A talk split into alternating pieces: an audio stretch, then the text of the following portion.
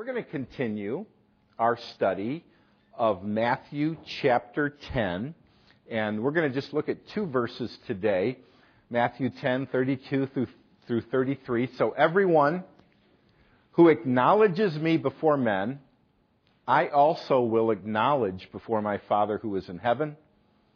But whoever denies me before men, I also will deny before my Father who is in heaven. And we're going to unpack that. But let me take you back um, in John's Gospel to the incident where a Pharisee by the name of Nicodemus comes to talk with Jesus in John chapter 3. It says, Now there was a man of the Pharisees named Nicodemus, a ruler of the Jews. So he's not only a Pharisee, but he's part of the Sanhedrin, part of the 70 uh, members of the ruling council.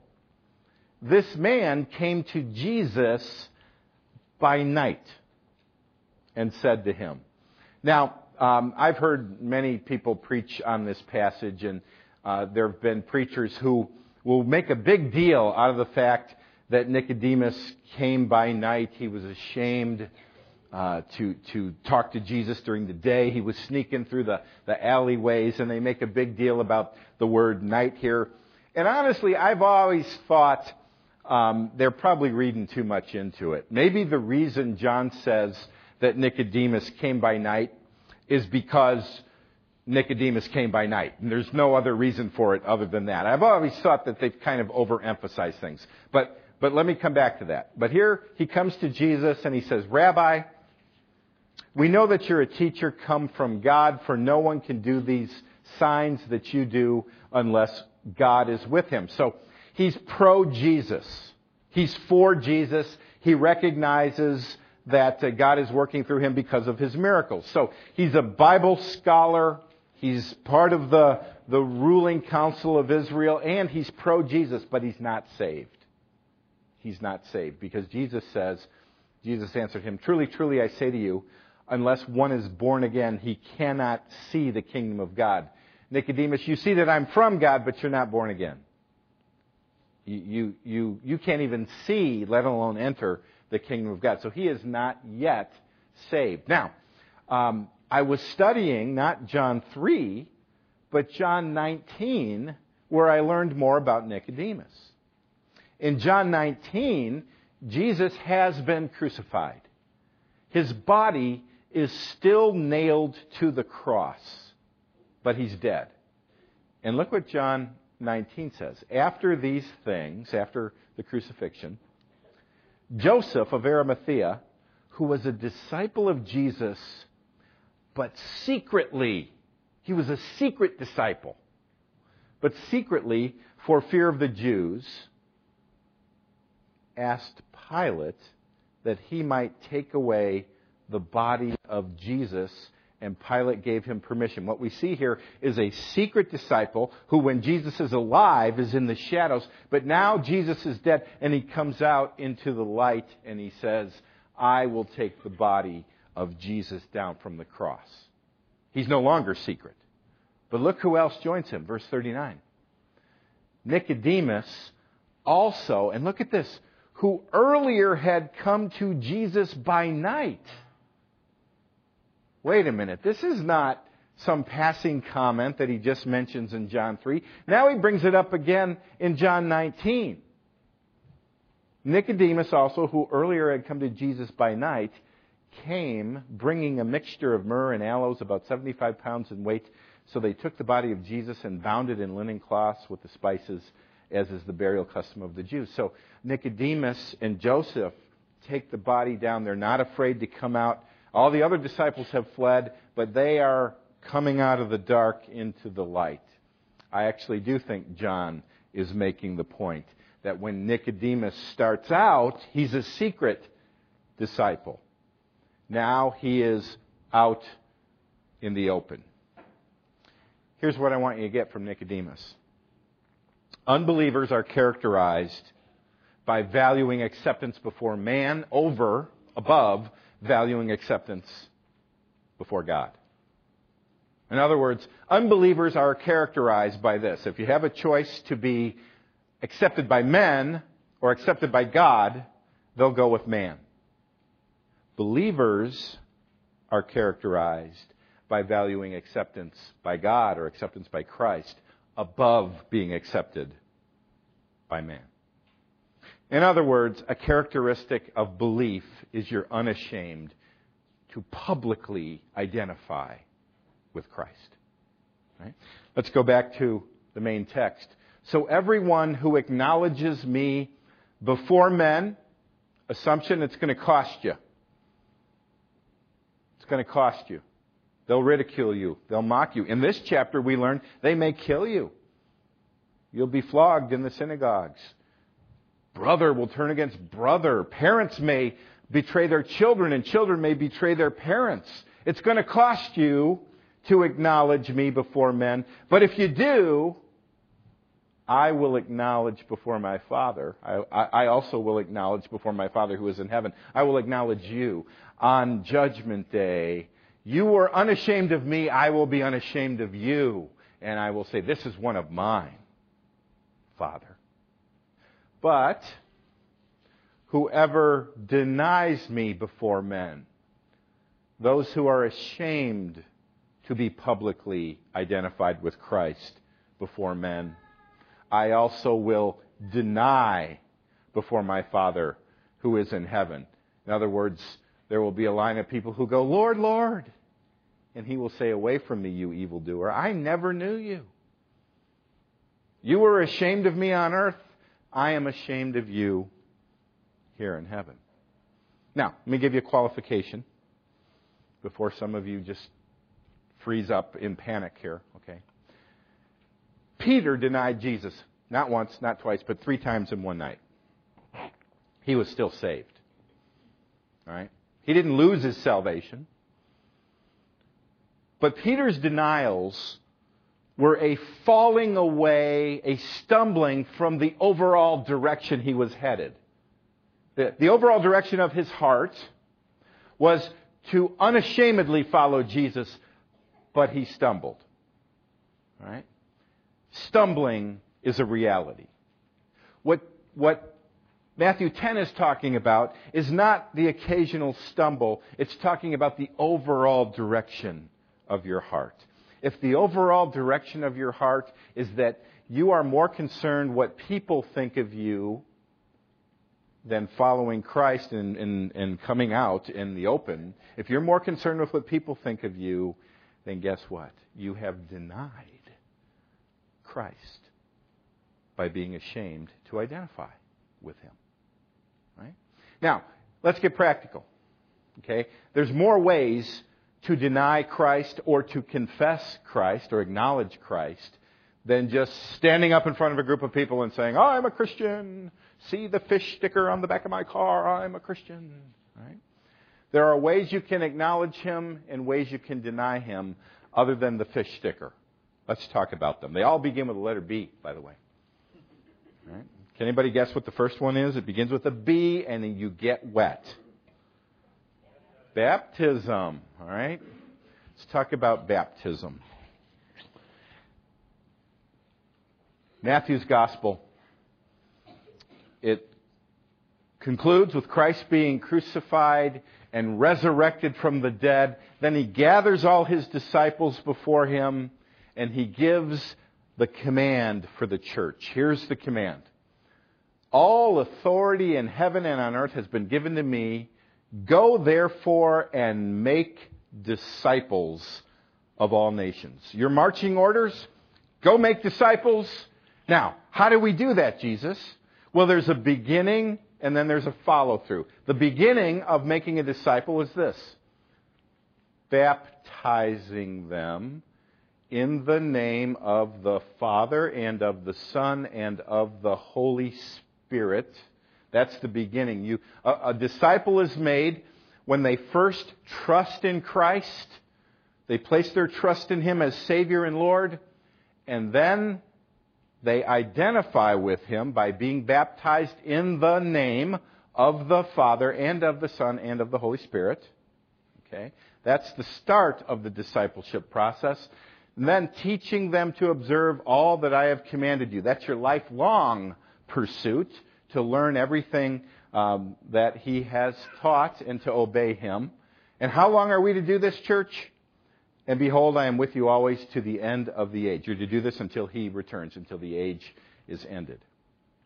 Right? Make disciples. What's a disciple? A baptized follower of Christ who desires to obey everything Jesus has commanded. Notice it doesn't say make believers. Make decisions. To make disciples. Those who start with obedience to baptism and they're characterized by obedience to everything else uh, Jesus has taught. Day of Pentecost, Peter goes out on the streets of Jerusalem. He preaches, You have crucified your Messiah. And God raised him from the dead. And Peter pulls all these Old Testament scriptures together and convinces them that Jesus of Nazareth was the Messiah and you crucified him, but God raised him from the dead and they believe it. And they go, What should we do? Now, when they heard this, they were cut to the heart and said to Peter and the rest of the apostles, Brothers, what should we do? And Peter said to them, Have a personal relationship with Jesus. You follow him, do whatever you want, but there's no need to publicly identify with Jesus. No. Repent and be baptized. Well, who should be? Every one of you in the name of Jesus Christ for the forgiveness of your sins, and you will receive the gift of the Holy Spirit. What should we do? Repent and be baptized. Publicly identify with the Messiah that you have just crucified. By the way, just point of clarification here it says baptize uh, in the name of the Father and of the Son and of the Holy Spirit. Here it says in the name of Jesus. Now, this does not cancel out this. There's a, there's a debate amongst some. Um, do you get baptized in the name of the Father and of the Son and of the Holy Spirit, as we are commanded to do until the end of the age? Or just in the name of Jesus? Well, this is not saying you shouldn't be baptized in the, the full name of the Trinity. This is emphasizing that you have just crucified the Messiah. Repent and be baptized in the name of Jesus, emphasizing that the one you have crucified is uh, the main the main one you're to identify with here, but it doesn't nullify uh, the command to be baptized in the full name of all three persons of the Trinity. Okay? So here you're called to be baptized from the start.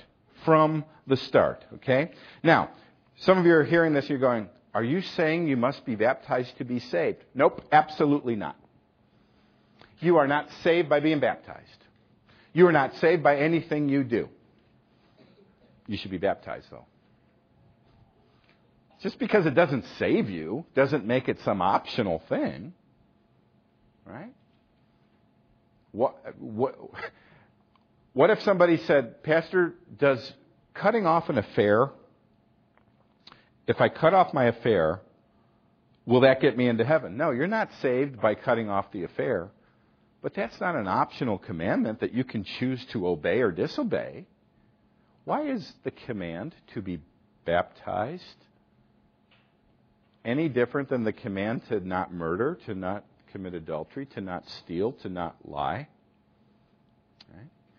In fact, I wonder if our de emphasis of baptism, by the way, we don't go around, we're a Baptist church, but we don't go around trumpeting baptism all the time. Some people think that's what Baptists are.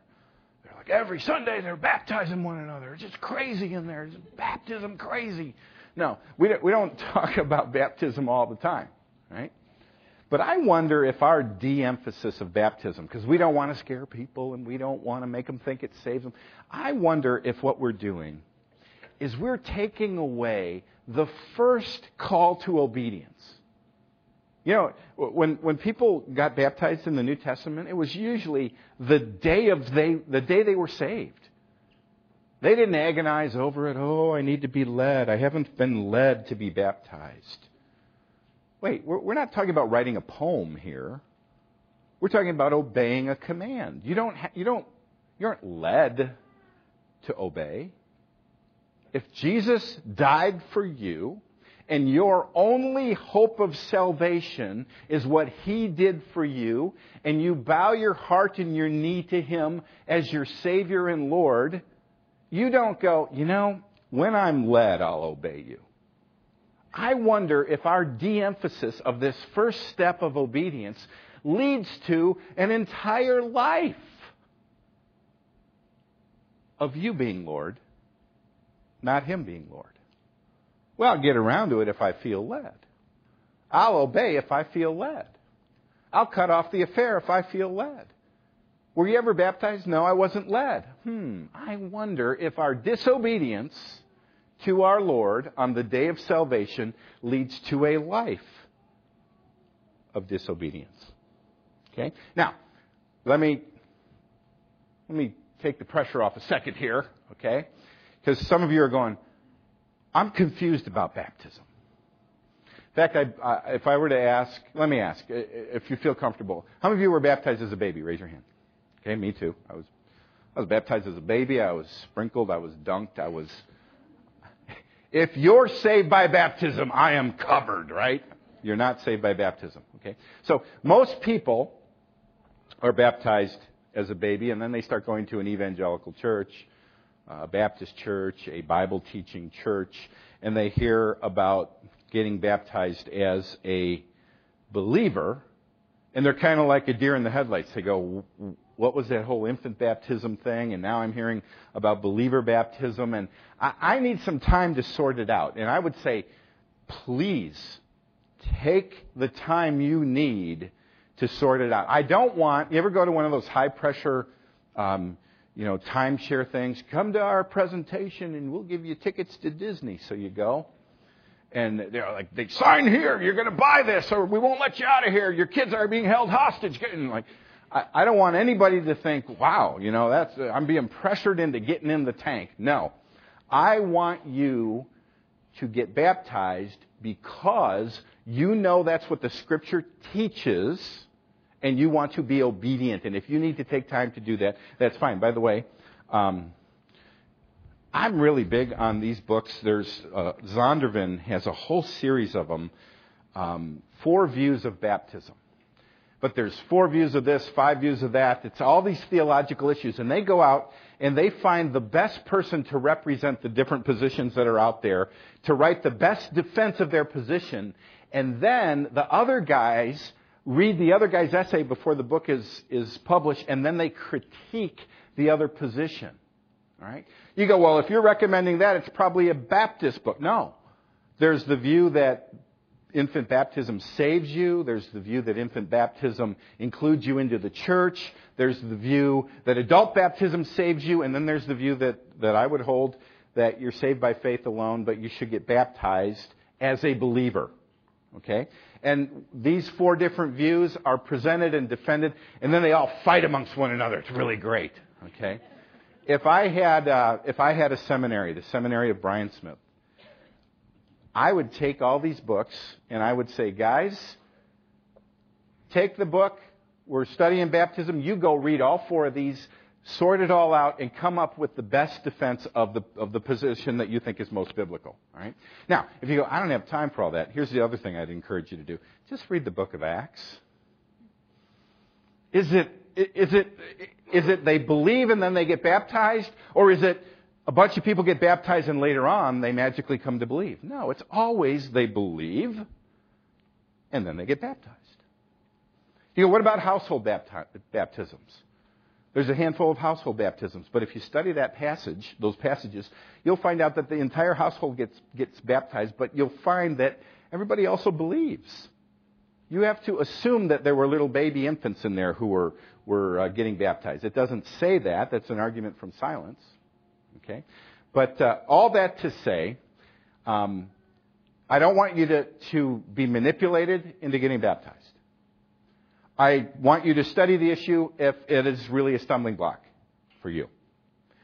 And there's a difference. Now follow this. There's a difference between a person who says, I've really studied the issue and I've concluded that the Bible clearly teaches that babies should be baptized. It's, it's all, the other way's wrong. This is the right way. Now that's, if you've studied it and you've come to that conclusion, that's fine. It's really not fine, but it's fine for the sake of argument. Okay? On the other hand, if you say, I hold to infant baptism because it spares me from having to go public. I think we're back into Matthew 10. You might just be ashamed to publicly identify with Jesus and take that first step of obedience. Right? Now, I said the word public. This always comes up. Does baptism have to be public? What about a private baptism? Well, as you read about the baptisms in the Bible, first of all, you've got John the Baptist baptizing, and it says all Judea went out to hear this guy preach and to be baptized. Thousands of people went out publicly confessing their sins and being baptized. Jesus steps out of the crowd and he is publicly baptized. On the day of Pentecost, Peter preaches. They say, What should we do? He says, Repent and be baptized. And how many people got baptized? 3,000 people got baptized. Okay? You go, Ah, but what about the Ethiopian eunuch? Philippian, or Philippians, uh, uh, Acts chapter 8. It's Philip, not Philippians. That Philip evangelizes a guy privately, and he says, There's a lake. Let's get baptized. And Philip baptizes him. Private baptism. Therefore, I want my own personal private baptism because of the Ethiopian eunuch. I've got my private verse, yes. What's, what's, uh, who, who was the Ethiopian eunuch? He was an official from Ethiopia on official business. Right? I, I uh, Googled Ethiopian eunuch, and there's pictures of. Uh, this is an actual picture of the baptism. No. But, but what every artist portrays is here's, uh, here's the eunuch, here's Philip, and there's an entourage. He's on official business. He's got chariot drivers, and look at this guy. He's got a, a patio umbrella. He walks behind him and hangs it over him. But he got baptized with witnesses. Right? At bare minimum, there's always the baptizee and the baptizer, right? There's no individual baptism. In fact, God created it in such a way that it, you can't possibly do it yourself. You need somebody to dip you in the water. But you know, the private or the, the, the, the ones where there's only a few people getting baptized, you know why that is? The book of Acts is the story of the spread of the church. When Paul goes to, uh, uh, I believe it is Philippi, he meets Lydia, and she believes, and she is baptized. And you go, well, where, why didn't they call the whole church together? There was no church. She was the church. She, Paul, Barnabas, and her group of ladies who were by the river, that was it.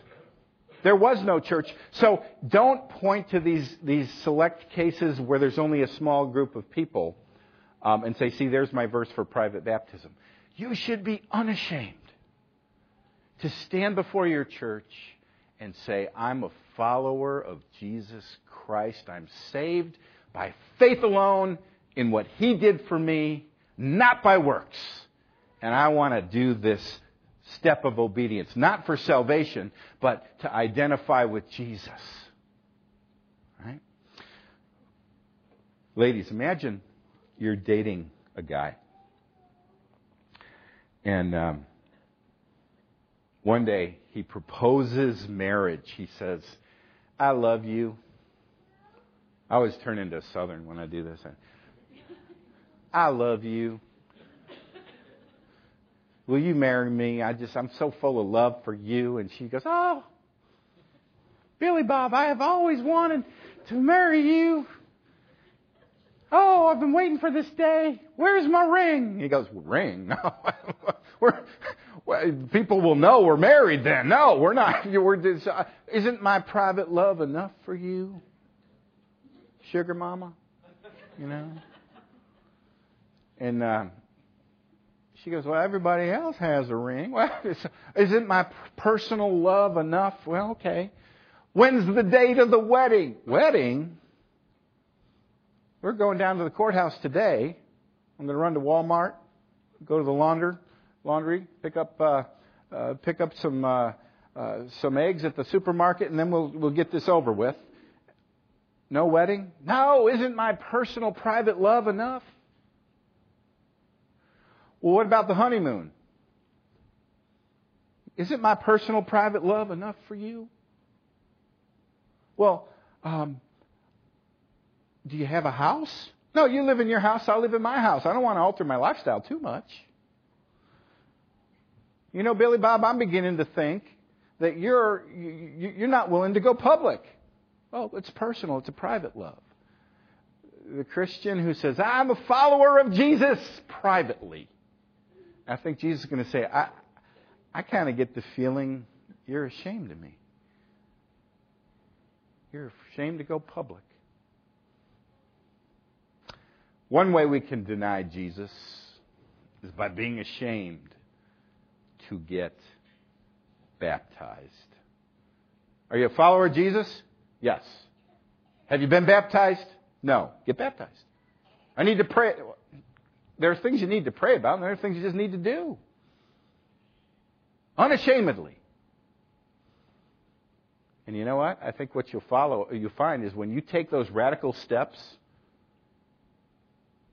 the next one becomes easier. And the next one becomes easier. The more radical you get, the more radical you get. Right? All right, so, boy, I went long on baptism. Should we do these others? Let's do these others real quick here. There's another way to, uh, to uh, deny Jesus behavior. Your behavior. This is interesting. Paul writes to Titus, who's on the island of Crete. And he's talking about some of the Cretans, the Cretans, who are on the island who are, are claiming to be Christians. But look what Paul says. They profess to know God, but they, there's that word, they deny Him by their works. They're detestable, disobedient, unfit for any good work. Wow. You go, Paul, tell us what you really feel about the Cretans. Right? In fact, Paul says this. He says, one of the Cretans, a prophet of their own, said, Cretans are always liars, evil beasts, lazy gluttons. And then Paul says, this testimony is true. yeah, they are, they are disgusting pagans on that island, Titus. All right? Now, here's what's interesting. Here's what's interesting. Paul expects them, the Christians on Crete, to rise above, to rise above their culture, to rise above their family upbringing. You're not allowed to say, well, this is just the way I was raised. There goes that southern accent again. my, my Papa Billy Bob raised me this way, and I'm a Christian, but I can't, I don't expect Christ to really change me because this is the way I was raised. Isn't it interesting that Paul expects these isolated people, bunch of disgusting pagans on an island, when Christ comes into them, he expects Christ in them to overpower the culture outside of them. No, we don't get to use the excuse. Well, we're in this culture. How do you expect the church to be any different? How do you expect Christians to be any different? We're in this culture that just bombards us with media. Yep. But Christ in you does not allow you to stay exactly where you are. You know, um, talk to my kids about going to school, and, and it's a it's a war zone. depravity everywhere. And you say, well, why don't you get together with the other Christians and hang out together and pray for one another? And um, I hear the response that a lot of the kids who claim to be Christians and go to youth groups are no different than the rest of the kids who swear like sailors and disrespect their teachers and disrespect their parents and have pornography on their cell phones. Uh, they, they're, they're a bunch of cretins. They go to youth group somewhere, but they're not Christians. They're no more Christians than a pig rolling in a, in a mud puddle. Paul expects your behavior to break you through, break, break through and change you so you're different than your environment. All right? Now, interesting verse in, um, did I even put it there? I didn't put it there. 1 John 3 6. John says, No one who abides in him, and the ESV translates the tense of the verb uh, it says, No one who abides in him keeps on sinning. No one who keeps on sinning has either seen him or known him. Now, this doesn't mean that if you become a Christian, you become sinless. What this means is that if you become a Christian, you don't stay in the mud puddle. There needs to be some growth. There needs to be some change. Right? If, if you say, well, I became a Christian and my life really hasn't changed at all, you're not a Christian. Christ in you. God is living in you. You can't stay in the mud puddle. Now, does this mean you become perfect? No. Does this mean you become righteous overnight? No. What it means is you can't be comfortable in the mud puddle. Johnny Cash had a had a uh, an album called Redemption and there was a picture of a black dog with white spots and a white dog with black spots. That's a picture of what happens when you become a Christian. You before your nature was black with a few good things. Now your nature is your white contrasting color, but there's still some black spots. You can't stay in the mud puddle. Um, I'm going to skip all that. Who's that? That's Johnny Piper. Yeah, some of you hear me quote him all the time, but you've never seen him. There he's ordering table for five, right? Okay. Right. Anybody know who that is? That's a that's a a uh, a rap artist, a Christian rap artist, hip hop, because I'm so hip, right? Called Tedashii. And um, John Piper, ultra conservative, Reformed Baptist pastor, has teamed up with Tedashii with a rap song called Make War. And what both of these guys, what, the, what both of these guys have in common is passion for Christ in two very different ways. This guy's passion comes off in preaching. This guy's passion comes off in rap music. But both of them look at the Christian world and they say, we see so many Christians wallowing in their sin and so little fight are they Christians at all? Right? So let's, uh, I won't subject you to the whole song. some of you are going to be turned off by Piper and love Tedashii, and some of you are going to be turned off by Tedashii and love Piper. The song is not included for reasons of copyright compliance. You get it? Christ in you doesn't allow you to sit in the mud puddle, make war against your sin, or you're a Cretan who claims to be a Christian, but you deny him by your sin. Be perfect? No. Make progress? Yes. Let's see some fight. Let's see some fight. And you could be offended by me or offended by Piper or offended by Tedashii. Or you can say, no, amen. we need this motivation to make war. Now, let me give you one last, uh, one last way we can deny Christ. There's, there's baptism, there's behavior, and then there's belief. Peter, 2 Peter 2 1 says this But false prophets also arose among the people, just as there will be false teachers among you who, who, who will secretly bring in destructive heresies. Here we have formal false teaching. Now look at what their teaching does. Even denying the master who bought them, bringing upon themselves swift destruction. Their teaching appears Christian, but in essence what it's doing is it is, here's that word again, denying the master. Interesting word master. It's not the typical word for Lord, it's the word despotos. The idea is that God uh, is the sovereign despot. He is in control, and their teaching is denying that. In other words, they were teaching what theologians call license. All right, what is license? Well, license takes the glory of the gospel which says you're saved by faith alone, not by anything you do. And it says, oh, great, I'm saved. I can do whatever I want to do. It becomes your ticket, your license to sin. Jesus died in my place. The penalty is paid. I don't have to fear hell. Let's live that way. That's what license is.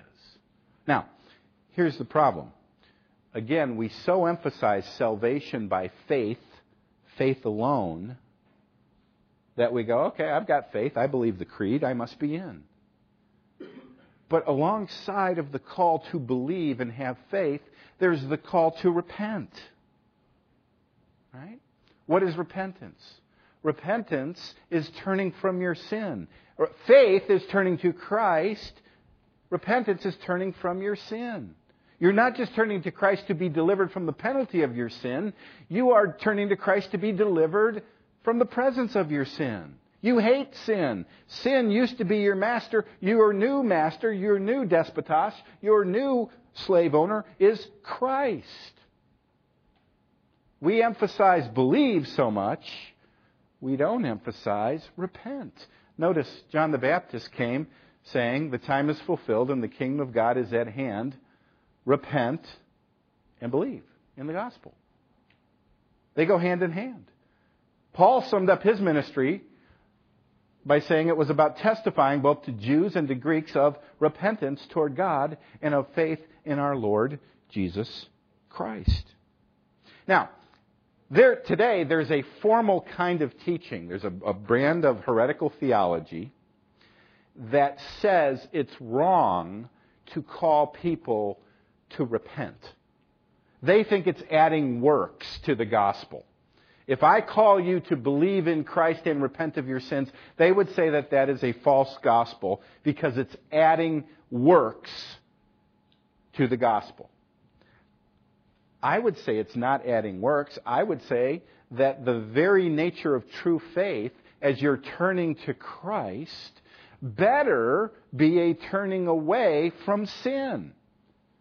You, you can distinguish the two on paper, faith and repentance, but you can't separate them in real life. A, a faith that doesn't have repentance is not a true faith. Right?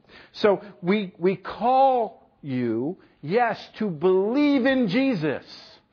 And assumed in that call is turn your back on your sin. Look what Jesus says in Matthew 7. Not everyone who says to me, Lord, Lord, will enter the kingdom of heaven. All right? So, not everybody who says, Lord, who mouths the words, Lord, Lord, will enter the kingdom of heaven, but the one who does the will of my Father who is in heaven. All right? What does, uh, what does this mean? Does this mean that you need to do things to earn salvation? No. What this is saying is that true faith will result in obedience to God's will. On that day, many will say to me, Lord, Lord, did we not prophesy in your name? And cast out demons in your name and do many mighty works in your name? Lord, didn't we do a lot of religious stuff?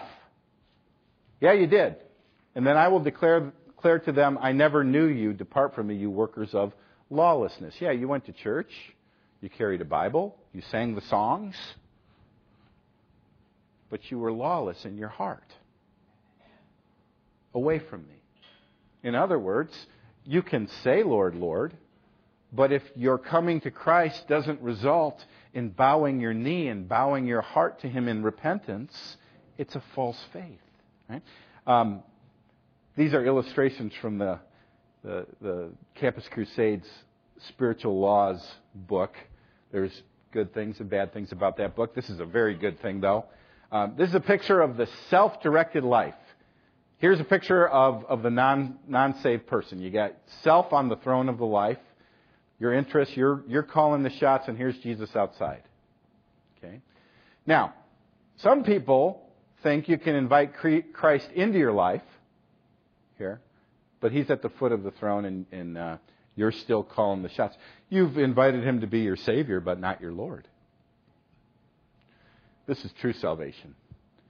Self gets off the throne Christ gets on the throne. And as you bow to him, he calls the shots. I want to ask you this which one describes your life? Is Christ outside? Is he in, but at the foot? Or is he on the throne? And if you say, well, it's kind of a, a tie between these two, what do you want? What do you want to be? What is the desire of your heart? Do you want this? Then repent. Whether this is the first time you've repented of controlling your life and not letting Him control your life, or the 20th time or the 100th time, this is where we need to be. So I'm going to ask you to bow your heads. And I call us to be unashamed of Christ. In our public identification in baptism, in the way we live, and in what we believe. I call us to repent of gossip, of lust, of selfishness, gluttony, arguments, drunkenness, drug abuse, sleeping together outside of marriage, disrespect for parents, greed, apathy toward God's Word. Call us to repent of it all and to turn to Christ and bow the knee, invite Him to sit on the throne. And may we be unashamed to identify with him privately and publicly. So that day, when he returns, he is unashamed to identify with us. We're going to celebrate communion